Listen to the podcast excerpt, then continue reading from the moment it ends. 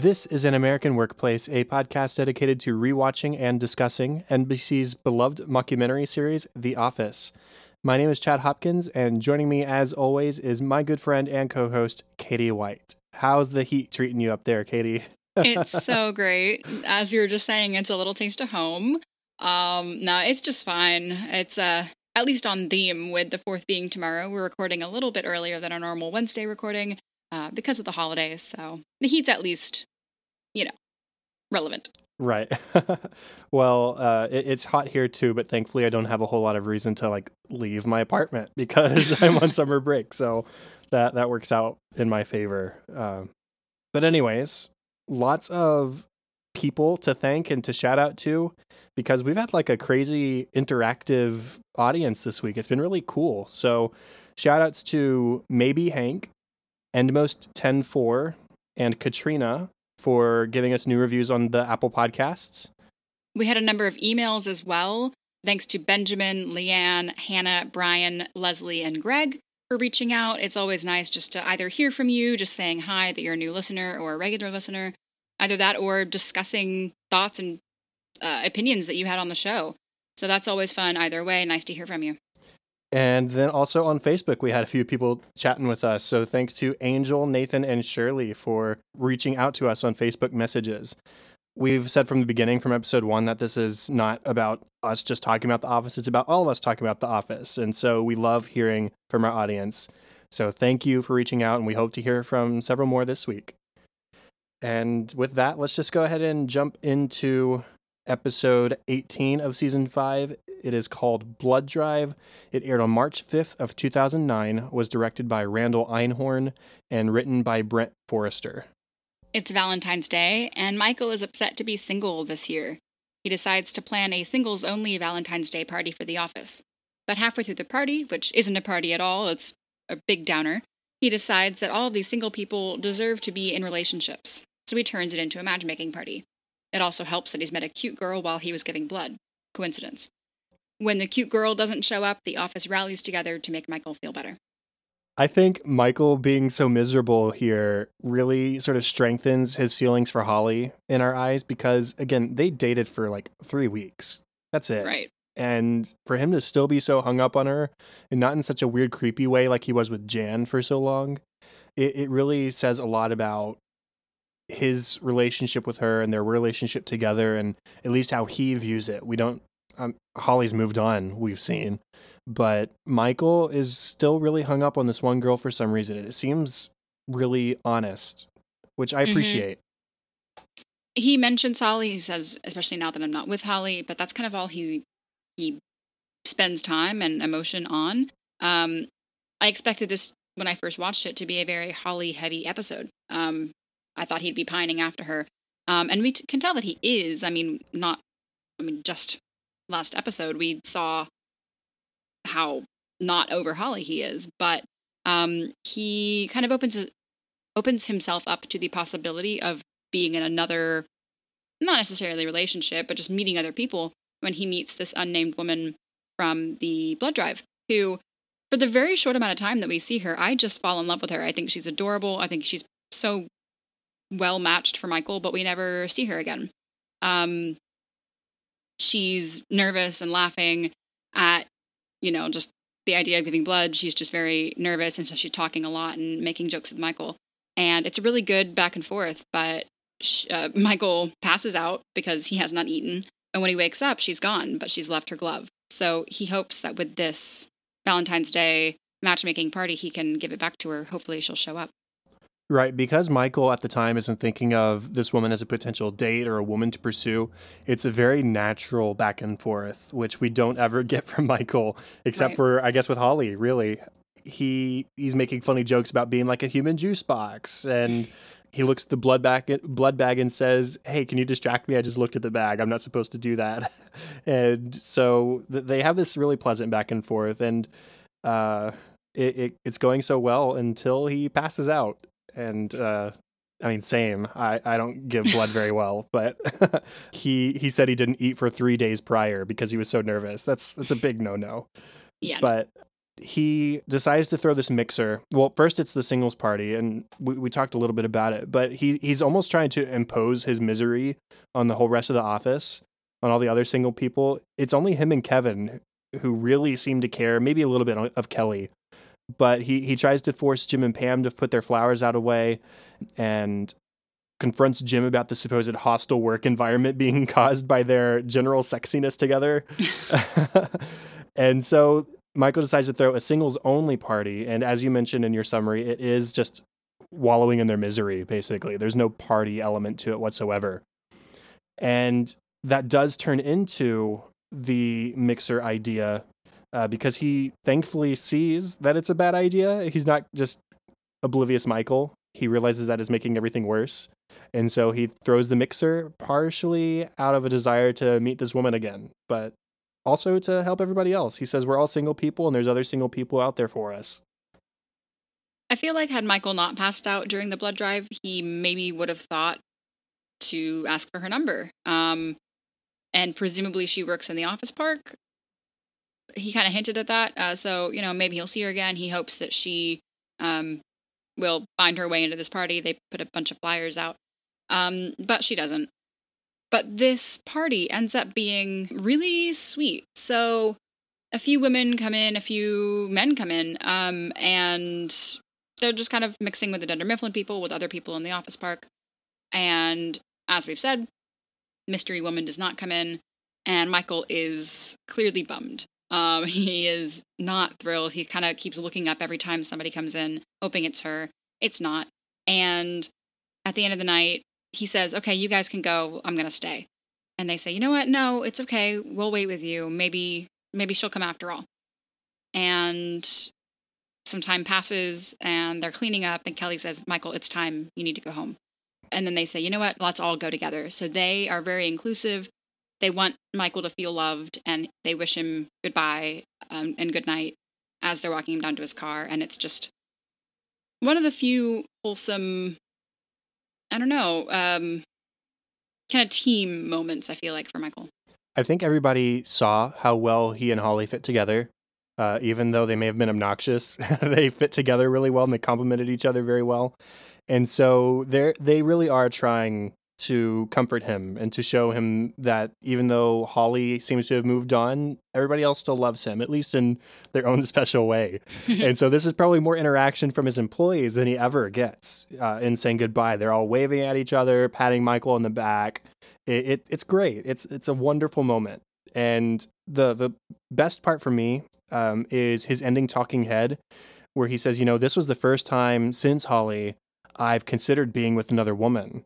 And he, I love this quote. He says, Sometimes it's not about whether Cinderella gets her slipper back, but it's about the fact that the prince even picked up the slipper at all. So just the, the notion that he picked up this glove with the, the hope of meeting this woman, it showed that he was ready to potentially move on from Holly and not wallow in his misery anymore. So I, I really like that that quote. I think it's a rare moment of insight for Michael. uh, mm-hmm. he, he does take a little farther than that, saying, you know, there's all kinds of girls with different types of shoes and sizes. And but th- what's important is that he was ready and willing to move on. This wasn't a really silly Michael episode.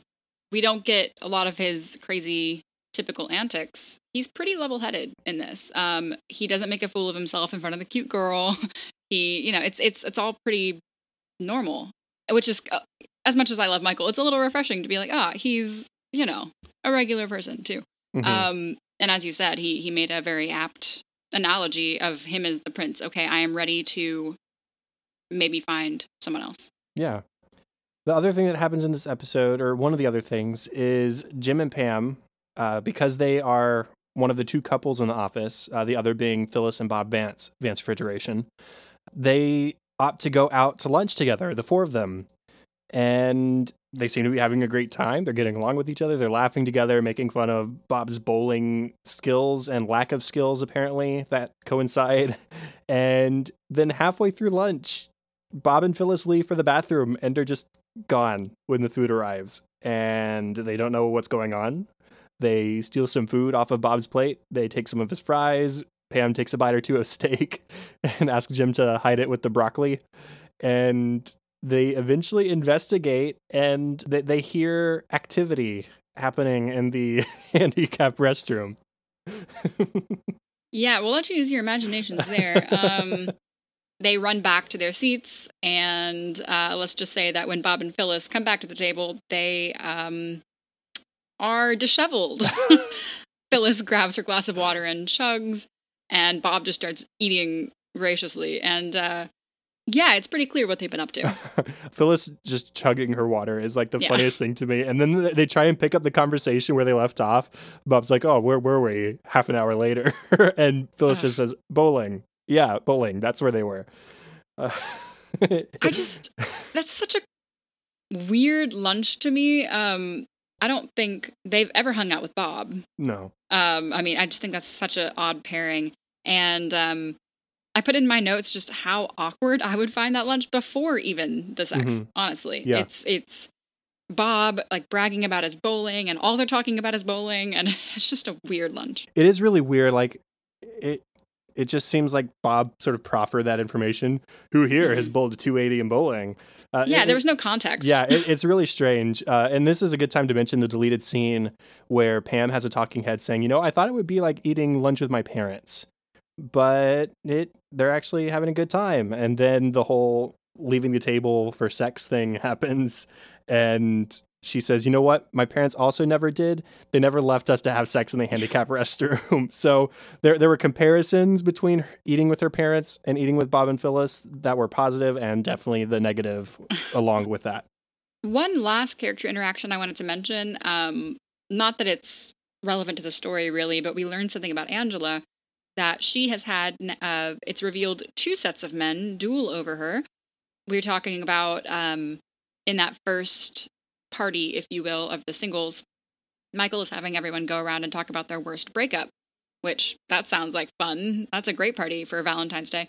So Angela says, Yeah, uh, my worst breakup, I had two men duel over me. I was in love with both of them, and it was awful. And Oscar says, Yeah, we were there for that. We remember. And she says, No, no, no. It was uh, back when I was living in Ohio with John Mark and John David. So this has happened twice um, with actual duels. And she seemed to really be proud of that. Yeah. Uh, my first question was Do we think this is real? There's no reason for us to doubt it necessarily. But if so, it means she's even worse than we pegged her to be during her affair with Dwight. You know, this is the second time.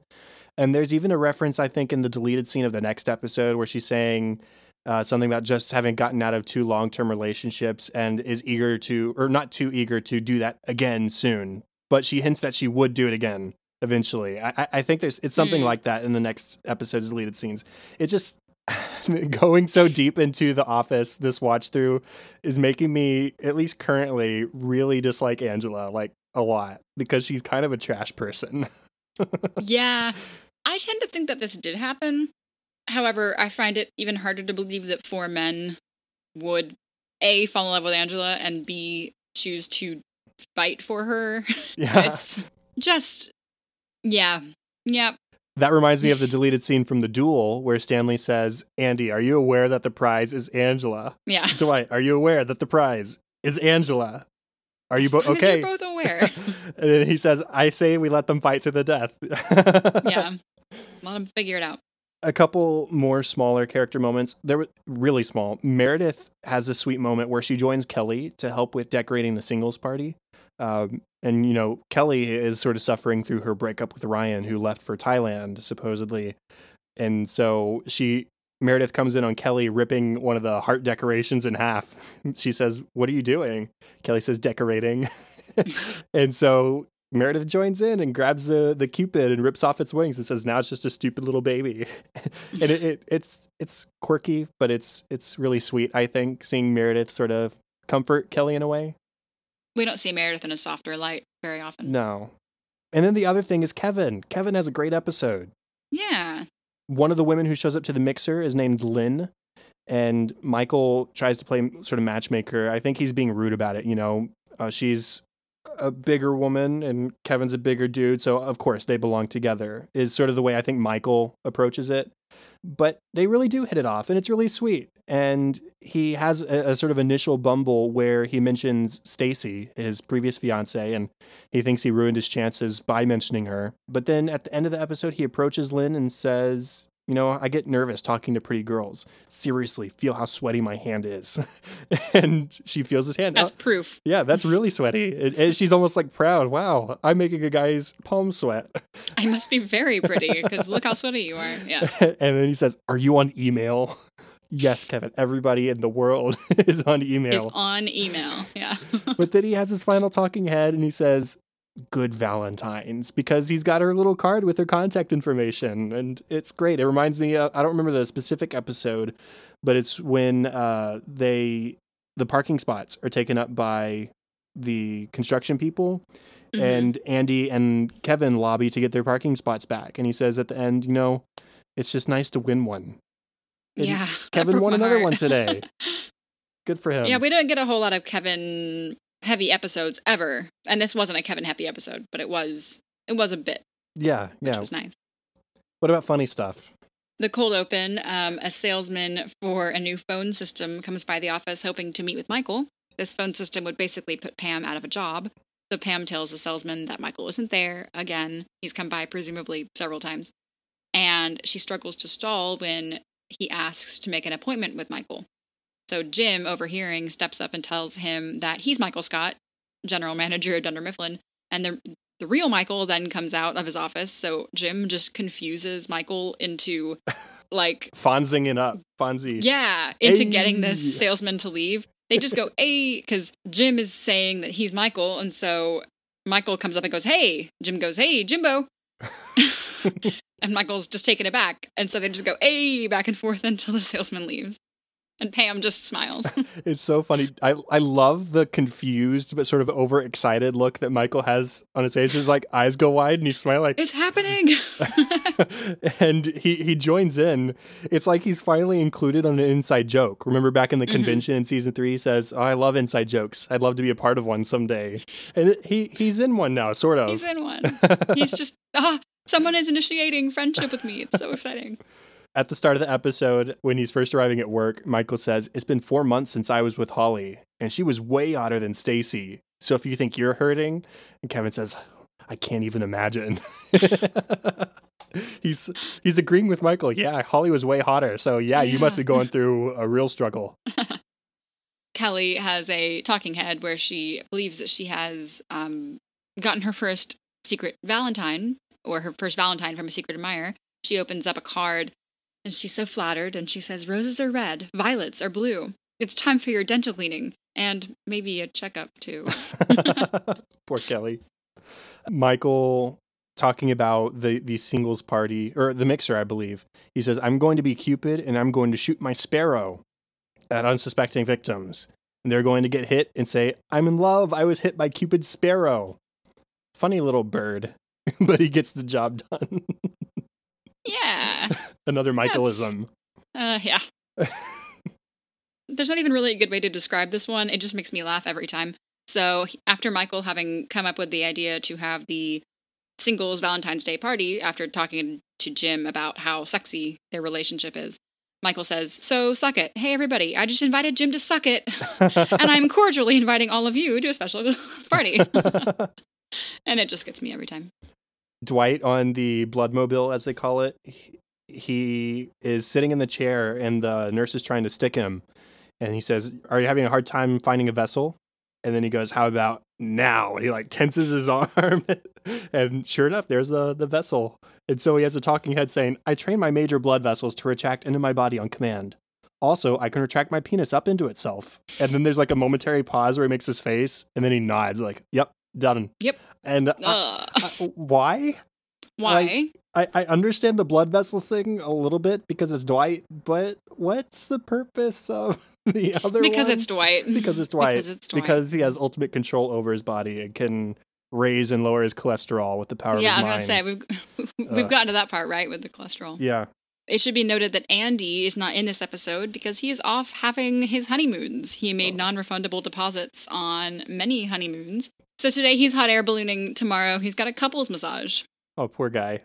Yeah, I wonder if he invited anybody along. Like, I don't Knowing know. Andy, he'd invite like some random woman. yeah. Sitting down at lunch, some slight language in this one. Bob says, I honestly don't know how you can work with that jackass and that other jackass and that new jackass. Phyllis says, he's talking about Michael, Dwight, and Andy. And Jim says, Oh, I understood. Yeah. Yeah, clearly there's no other people you could be talking about. Kelly is so wrapped up and in love with Michael's potential love story with this woman. Um, and so she's just, this is so fantastic. Like you have a woman, and she goes, it's like a modern day Enchanted. it, it Enchanted is already modern day. It came out in 2007. Um, Yeah, that was the whole point of that story. that was, yep, yep. that one made me laugh really Yeah. hard. Jim, towards the beginning of the episode, him and Pam have a talking head together, and he says, You're only engaged once. Well, present company excluded. and Pam turns to him and says, Really, Jim? On Cupid's birthday? the last scene of the episode, and also my last funny moment, we see Stanley and Phyllis, who did not give blood, try to steal chocolate chip cookies from the Bloodmobile. They get caught because they're using cotton balls and tape as their band aids, and the nurse catches it and said, We've been using band aids. That's weird. And Stanley turns around and mutters to Phyllis, Band aids. she curses. And then we see Creed walk out of the blood drive with a bag of blood in his coat. Yeah, my guess is he's gonna sell it or something. Uh, but yeah, I, I don't know. I honestly hope that's what he's gonna do because that would be the least creepy thing Creed could do with that blood. Yeah. I- I've got just a couple more. Dwight is talking with one of the women who walks in, the one who walks with, in with Lynn. And he says, You know, I can untie any knot. Name a knot. And she says, I, I believe you. He says, Well, don't believe everything you hear. There are many knots I cannot untie.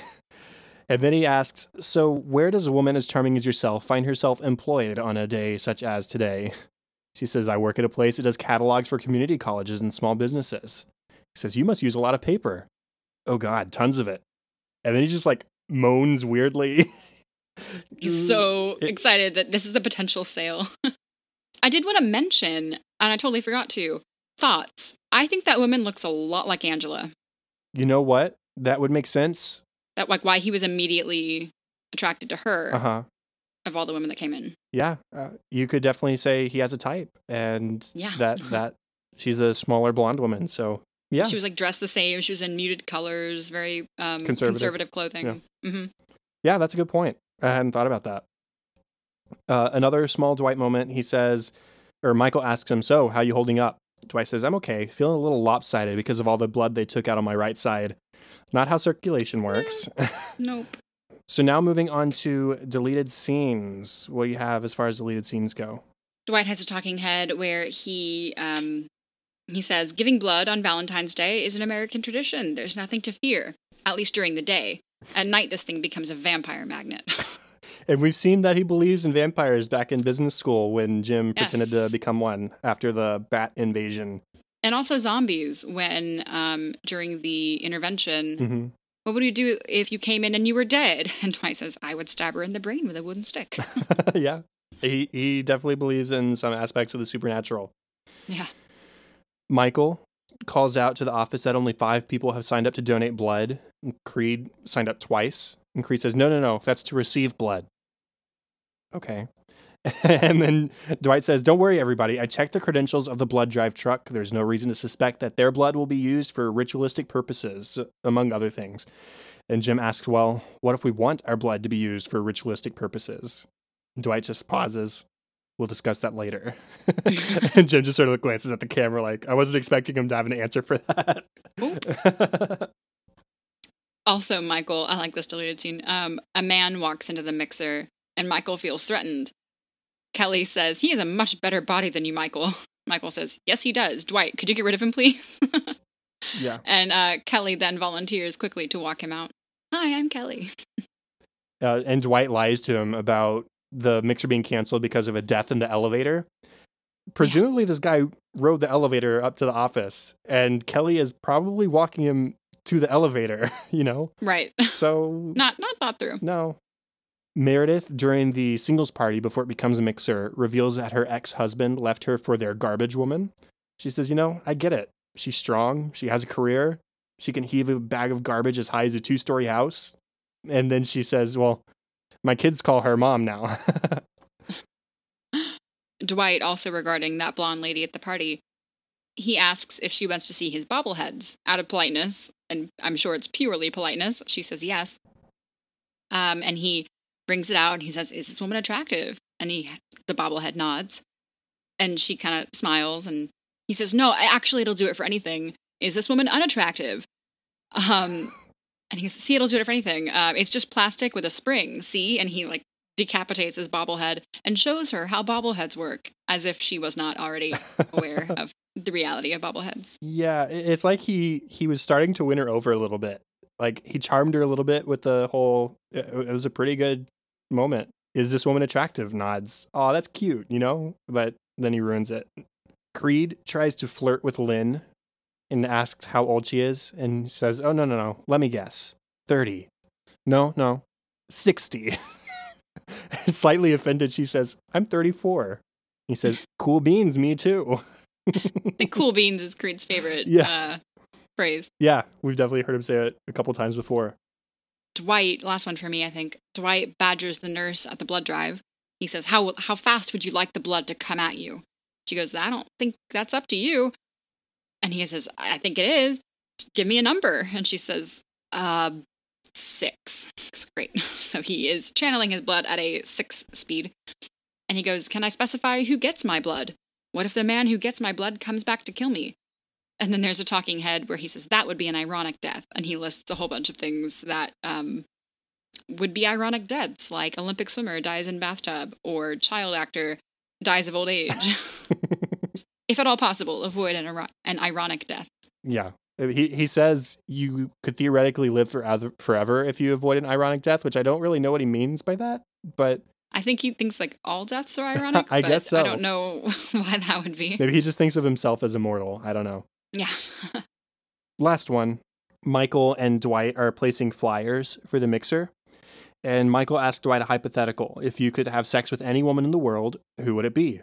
And Dwight responds, Carol, Jan, or Holly. I think about it constantly. Michael says, Hey man, that's not cool because those are Michael's exes. And then Michael, uh, the scene continues. Michael's placing five flyers under the wipe, windshield wipers for each car. And Dwight's only placing one. He, he calls Michael wasteful, and Michael says, Yeah, I am being wasteful. That's how we get attention. He says, Be Donald Trump, not Donald Duck. And Dwight realizes what he's saying and says, Well, Scrooge McDuck was very rich and he was also very thrifty, so that supports my method. Michael says, I don't think Scrooge McDuck really existed.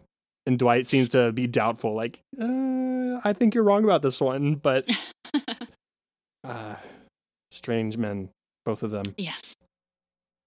Well, moving on to our second episode of discussion today Golden Ticket. Aired on March 12th, 2009, directed by Randall Einhorn, written by Mindy Kaling. Michael has come up with what he calls the best idea anybody has ever had, placing five 10% off golden ticket coupons in five different paper boxes as a whimsical surprise for Dunder Mifflin customers. The best idea ever goes south, though, when it's discovered that all five coupons were found by one customer, the branch's largest account, Blue Cross. So Michael quickly tries to shove the blame onto someone else to avoid being fired for losing the company so much money. Michael made a big mistake and didn't realize that all of the boxes that were sitting together are part of the same shipment. So he just stuck them in five boxes that were presumably very ne- very close to each other. And sure enough, they all went off to Blue Cross, which, as you said, is their biggest client. So he did not really think that one through. How rare. Yeah, when he confronts Darryl later in the episode, he says he, he well, first off, he calls Darryl an idiot, and Darryl says, "How about you start over?" uh, and so Michael says, "Sir, I would like to know why so many or all, all these boxes all went to the same place." And Darryl says, "Were the boxes all sitting near each other?" Michael says, "Irrelevant." and then uh, Darryl says, "Well, we ship off three pallets of paper to Blue Cross every week." And Michael says, "I want you to be completely honest with me right now. What's a pallet?" He has no idea. no. Before it, it's revealed that all this has gone very poorly, he asks everyone else to contribute their own great ideas. Jim starts to give him one about renting out their delivery trucks over the weekends. Uh, Michael says, nope, nope. It, it, that's too long of an explanation. Good ideas are short and sweet. Golden ticket. That's it. And so he shuts down Jim's probably good idea to get the company some extra money. And I just have to ask, you know, what was Michael trying to accomplish with this idea? Even if it had gone according to plan, you know, why would you just randomly give a discount to an existing customer when you could instead use a discount on a potential new customer to lure them in or to maybe keep a client or customer that's considering changing providers? It, it just, I don't know what the end game was. It's not like he's trying to motivate his employees to do something. These are customers who have been with them for a while, presumably. So, like, I, I just don't understand like what the point of this was, aside from Michael thinking he was being whimsical and fun. Right. I feel like Michael just it would be a nice gesture, and so he thought that'd be a great idea. And um, you're right, using it in either of the cases you mentioned would make a lot more sense. The best case scenario I can think of would be like word of mouth. Oh my gosh, I just got a discount randomly from my paper provider. Use them, but I don't think that would actually happen. So uh, it wasn't thought through, I'm sure. No, uh, I mean, obviously it goes very, very wrong when not only does Blue Cross get the 10% discount, they get a 50% discount because Michael didn't think to put limitations on this because he didn't consider the possibility that a client would receive more than one certificate. Uh, quick aside, I thought it was interesting that Jim has the branch's largest account rather than Dwight. Mm-hmm. Um, but as soon as things go south, Michael is so quick to deny that it was ever his idea, despite at first, at the time, he's still wearing the Willy Wonka costume. And then he disposes of the, of the costume in the dumpster shortly thereafter. He puts on his gym clothes because that's all he wore to work today was his Willy Wonka outfit. Puts on gym clothes and a, and a jacket. David tries to find out who suggested the Willy Wonka golden ticket idea. He asks, Was it the sales department? Michael says, Yeah, it was sales. David asks, Was it Jim? Michael takes a look at Jim and says, No, like he, he couldn't place that on Jim. And then David says, Was it Dwight? Michael takes a minute and says, Yes. Um, and that's actually my discussion topic, so I don't want to dive too much into it. But he blames it on Dwight, which sucks. Yeah, I was so disappointed in Michael. Like, it, it just, he he makes these great strides sometimes. We talked about how last episode it was a pretty good Michael episode. He was in a good frame of mind. He wasn't super offensive to anybody. It, was a good episode. And then this episode happens. And like you said, we'll, we'll talk about it more in a minute. But I was just so disappointed in Michael. He fakes a diary entry saying that Dwight came up with the idea. And then Dwight runs out and checks his own diary, which is real. And that diary says the exact opposite. So to originally reprimand Dwight, David Wallace comes down, well, and to reprimand Michael, because in David's eyes, Michael okayed this idea.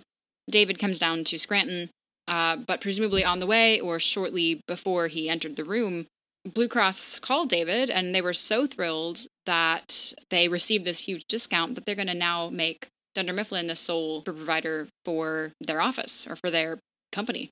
So David is thrilled, and he goes down to congratulate Dwight. And Michael is standing there or sitting there when that happens and i just put michael is dead inside yeah. he's just completely this was my idea but he can't say it david wants to set dwight up on a call with the corporate marketing team he wants them to meet dwight um, because dwight clearly is so full of good ideas and then when that phone call happens it's evident that dwight has never even seen willy wonka I, I love candy from the second it t- touches my lips down to the moment it's metabolized by my stomach acid or something yeah. like that. Um, it should be said that Jim is super pissed at Michael yeah. because this, as we said, was his account. Um, it was the the branch's largest account, and fifty percent off is a huge chunk of money from a large provider or a large company. And so Jim is actually pretty keen on telling Dwight, no, you don't need to fa- take the fall from Michael. This isn't your mistake. This isn't something that you should get in trouble for. And still Dwight sort of goes through with it. So it again, I just want to express my disappointment in Michael, disappointment in Michael in allowing it to happen because if he hadn't put the blame on Dwight, then it would have turned out very differently and he would have been praised by David and so to speak. And I don't know. There's just something about mm-hmm. owning up to your mistakes that Michael does not understand. And then finally, when Dwight confesses that Michael forced this idea on on him on threat of death, Michael slams the table and shouts, "Thank you!" And that that's a popular GIF for the show. Yeah. Uh, and he says, "David, I'll be honest with you. I want all the credit without any of the blame." and David just leaves, exasperated. What's so ironic is that had Michael uh, originally owned up to it and not had ever uh, tried to put that on Dwight, David is already really impressed for whatever reason with Michael. He just sent him on the um, tour of Dunder Mifflin offices to do his business presentation because Michael is the most successful branch manager that Dunder Mifflin has. So if he had also done this, I mean, it turned out okay. Yeah, granted, at first it was, he was very mad. David was very mad because this is going to be a, a big loss, but it turned out great. Had Michael just stuck with it, David would, I think, would have been over the moon with Michael because, again, he's just making things right somehow. Right. It's, it is a tough situation, and it, it would have taken a lot of maturity from Michael to own up to his mistake from the get go when he knew or Mhm. thought it was a mistake, and everybody thought it was a mistake.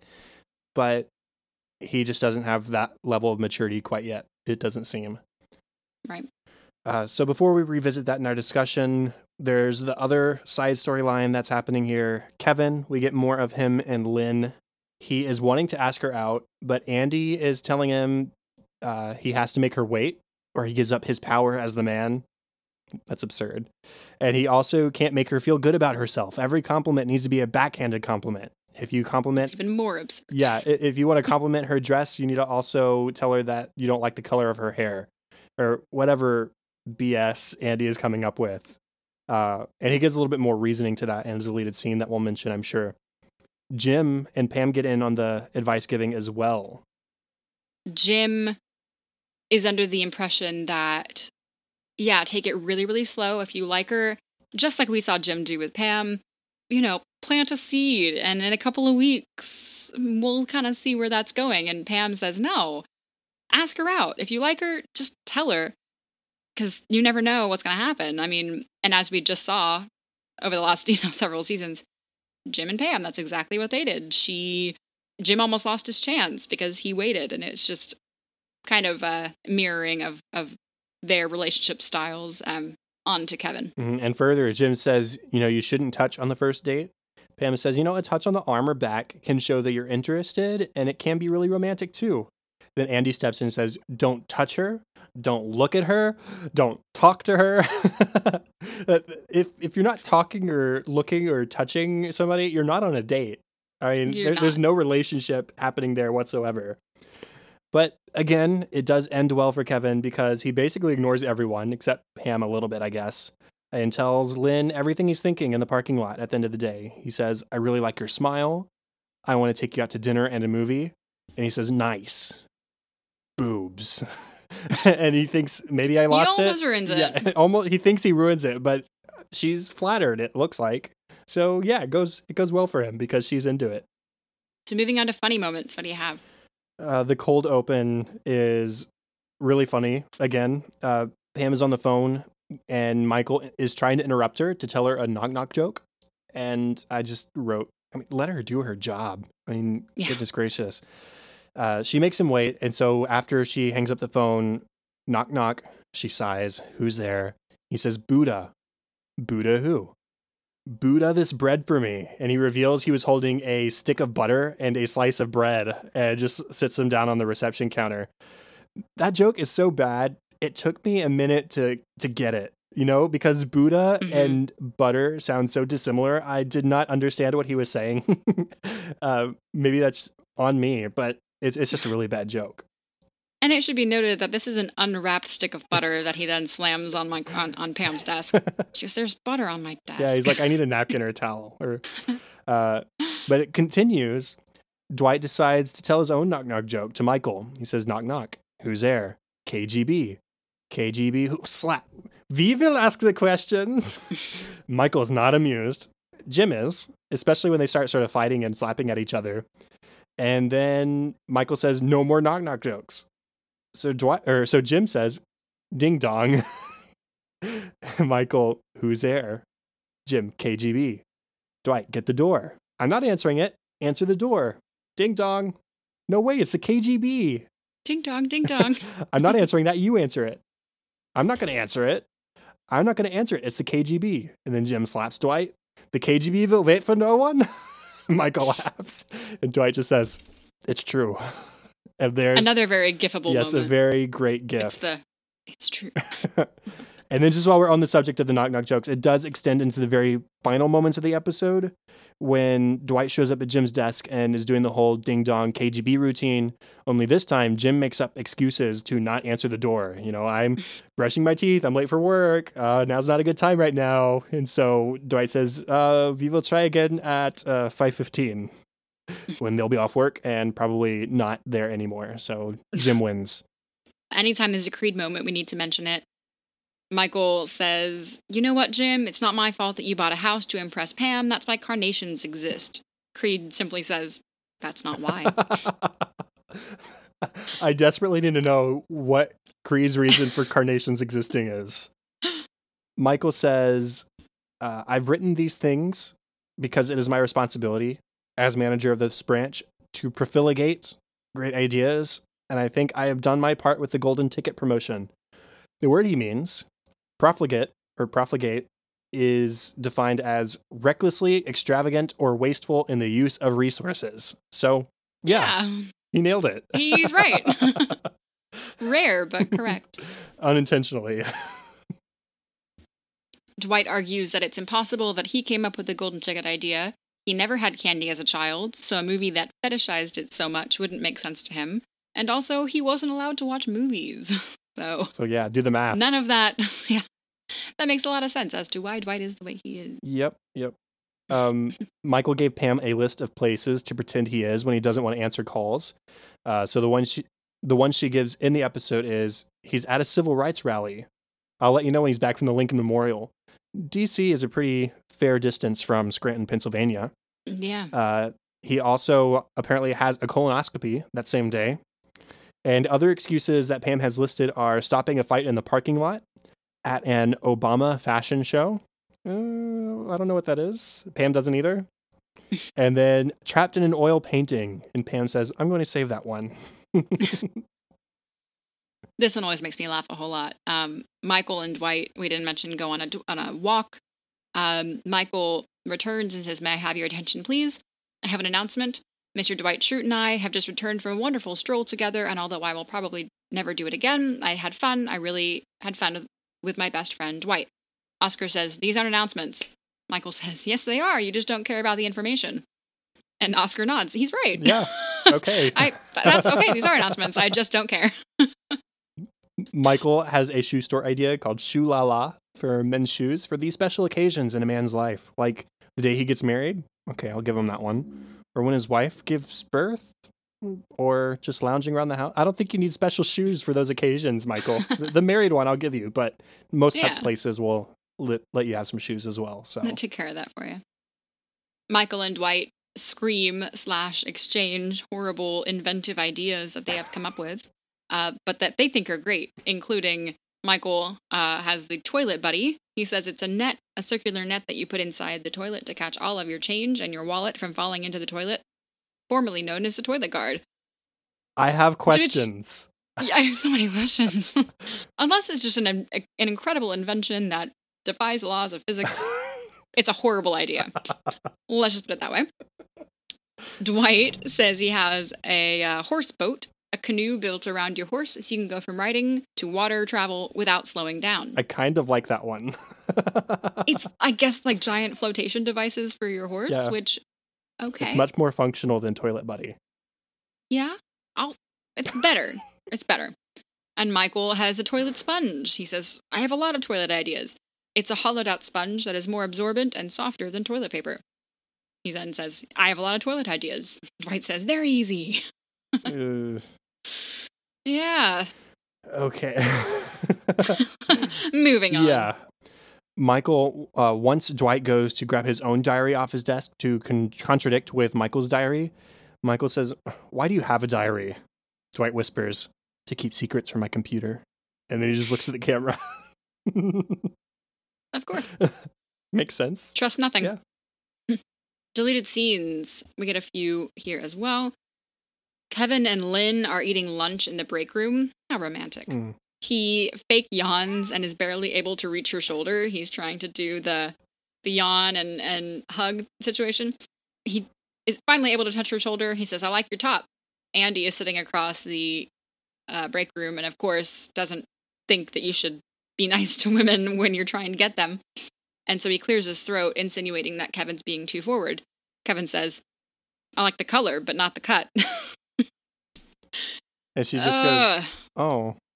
oh, Okay. A little bit of background on that. Andy does have a, a talking head deleted scene where he says, You know, I was raised to be a gentleman around women, but when your fiance is Satan, that doesn't work. So I have new ideas and techniques to try, and Kevin is his guinea pig. So there's no guarantee on Andy's in Andy's experience that any of this works. But what he tried with Angela obviously didn't work for him, so he's trying something else through Kevin. And I just don't think that Kevin is the best guy to try dating techniques through. it's just timing at this point. Yeah, Yeah. yeah. There's a few different Kevin and Lynn scenes in the, the deleted scenes. The one of the others is uh, he gets into the elevator with Jim and Pam and says, "You know, I had a good weekend. I watched TV for 14 hours." Uh, okay, and then Lynn comes in and says, "Well, did you get my message?" And he says, "Yeah, I've just been really busy. In fact, I think I'm going to be busy for the next 20 days or so." and Andy, that's what that's what Andy told him to say because aside from getting laid, Kevin says, "I don't know anything about women." 20 days is a very specific amount of time. Yeah. It's just it's it's very clear that he's being evasive. yeah. Michael uh, asks the office if they had ever thought about what it would be like if Michael was fired regarding the Willy Wonka idea because he's anticipating getting fired. And everyone in the office raises their hand and he gets so mad. He says, No, no, no, no. I did not ask for a raise of hands. for a show of hands. So uh, everyone has clearly thought about what life would be like if he is he's not their boss anymore. He does make some good points, and I actually saw this deleted scene somewhere else, maybe on Facebook recently. He says, "You know, what if they hired somebody who doesn't like m- minorities?" He says, "Oscar is far too Hispanic for me." Or someone who doesn't want them to be a family and just do their work and have their private lives and go home. Jim says, I like that guy. Uh, but then he says, or someone who doesn't like romantic involvement in the workplace and moves away your significant others to other branches. And Jim's a little bit more sobered by that thought. You know, what if somebody came in who didn't like the fact that Jim and Pam and I were a thing? Or who didn't like the fact that Pam and I were a thing? Jim refers to himself in the third person. We have a lot of bloopers this episode. and he i mean michael does make some good points i mean he is pretty accepting of everybody and their behavior because his behavior is way worse so he sort of has to be hmm Maybe the last one for me. Michael asks Dwight if he can join him on one of his quote strolls, even though Michael is has made fun of Dwight's strolls in the past. You can't just call them walks. So Dwight asks if he wants to go on a power stroll or a regular stroll. Michael says, "You call it." Dwight kind of smirks and says, "Power stroll." So uh, he asks if he's wearing SPF. He, in, in fact, ensures that Michael is wearing SPF because he applies it for him in thick globs all over his face. And then Hank, the security guard, is in the lobby. He says, You got a friend for your stroll, Dwight? Dwight looks at the camera and says, Yeah. and Hank says, That's nice. Like, it's just, it's a side I haven't seen of Dwight in a while. It's just, I don't know. It was funny. jim and pam have a talking head together about pam is saying some women like it when a man takes charge just depends on the woman jim says if you don't agree with my advice to kevin then we can no longer date. Pam says see what i mean? That's hot. Jim says i am dead serious. It's me or kevin. She says how long do i have to decide? And he looks around or he says sounds like you already have. And he just leaves. And She laughed. pam grins. She she knows it's all fun and games. So, our discussion topic for this episode, of course, is why was Michael so mean to Dwight? Was it that he really thinks that he can handle being fired, that Dwight can handle being fired, or that he deserves to be fired, or does he just really not care what happens to him? Uh, I think he makes points that are logical to him. He tells he tells Dwight, you know, at the office, you're cooped up. You've got a farm that you're not able to do work on because you're doing work here all day. You're not dating Angela anymore. So it's kind of weird for you two to be around each other and she's not tying you down to the office anymore. And so to Michael, it makes sense. It's if you get fired, it's okay because it just means you're going to have a better life elsewhere doing other things that fit you better. Whereas if I, Michael, get fired from this place, this is all I got. And we've seen this is all Michael's got. So to him, I don't want to say he's being completely mean. It's just Mhm. that he thinks that if one of them has to go, it makes more sense for Dwight because Dwight has other things to live for outside of Dunder Mifflin. Right, I agree with that. He didn't phrase it very well, but Dwight has his second life, it seems like, uh, which is funny for other reasons as well. Um, but he has he has Dunder Mifflin, which he's very, very loyal to and passionate about, but he also has the Beet Farm, which he's probably just as committed to. Michael only has Dunder Mifflin. So I get what he's saying. He just could have phrased it a whole lot better. Well, he also could have asked. and also not throw him under the bus. You know, yeah, I gotta like- say, also not just do it. if he had come at it from a place of more compassion and asked, "Hey, is this something you would be willing to do for me because this is all I've got and you do have something outside of your work rather than you have to do this for me, Dwight, because blah blah blah blah blah." It it's just he's coming at a place of manipulation instead of coming at it honestly.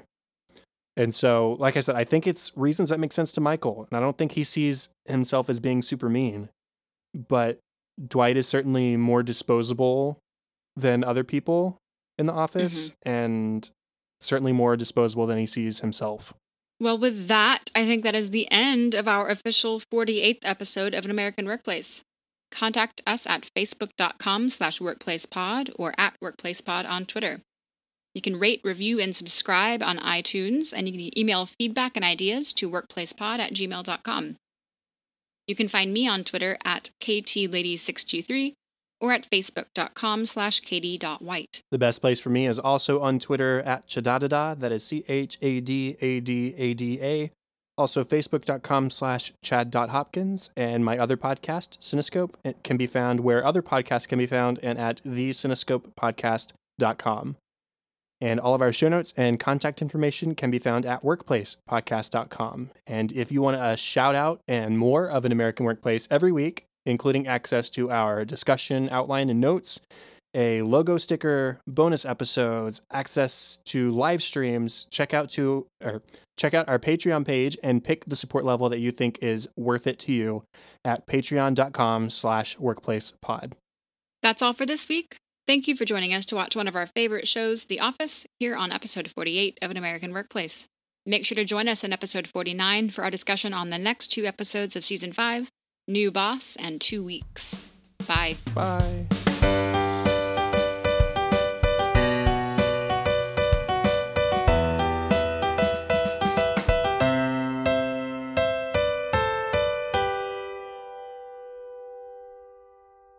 I think. hmm, hmm. He made non refundable deposits on many honeymoons, so today he is hot air bowling. Nope. That's not a thing. That sounds I wish great. it was. That's not a thing. Hot air ballooning. so our discussion topic for the that's a cute cat. Sorry, I'm distracted. he just jumped up.